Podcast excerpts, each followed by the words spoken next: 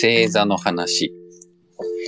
星座の話小田のところ書いてなかった。星座の話。星座って星ですかそうですね。ああ。十二星座とか、はい。その辺ですかね。88星座とか。ああ、全然な詳んしくか、あいですけどあー、いや、あれ、どうしましたいやあ、あるんですけど、確証がない。情報 の。なんだ ろう。話しましょう。が、あの、水亀座が、うん。はい。しょ、しょた。 えっと、いいですね。不女子幅広いな。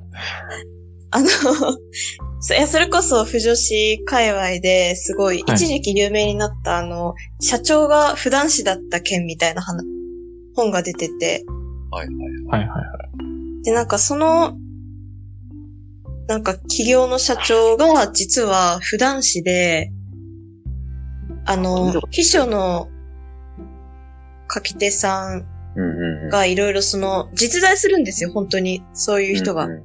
もうノンフィクションの話らしくて、えでそー、の社長にいろいろ話してると、なんか社長も頭いいんで、ギリシャ神話とか、なんかギリシャ語で同人誌の感想言ったりとか、うん。なんかするくらいの、うんなんか高尚な方なんですけど、はい。その社長がその話の中で、その、なんか星座になった人たちってなんか意外と罪作りな男が多いみたいな話になって、で、なんか、水亀座は、初太、初、初太受け座なんだうんったっけな、よく覚えてますね。初太受け座って書いてあります。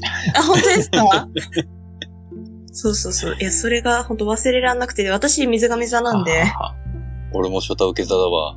ー。あ、二人とも水亀座か。うん、俺水亀。えー、はい。ガニュ、ガニュメデスがなんか美少年だったみたいですね。ええああ、そうだと思います。うーん。これめちゃめちゃ面白いですよね。あのー、ぜ、あの、ガニューメデスが美少年すぎて、大、大足になったゼウスに拉致られるっていう。そっか、ゼウスなのか。ゼウスもう誰でもいいんだな。ゼウスどっちもいけるんだ。ええすごいよね。これは奥さんに怒られますわって感じ ですよ。うん。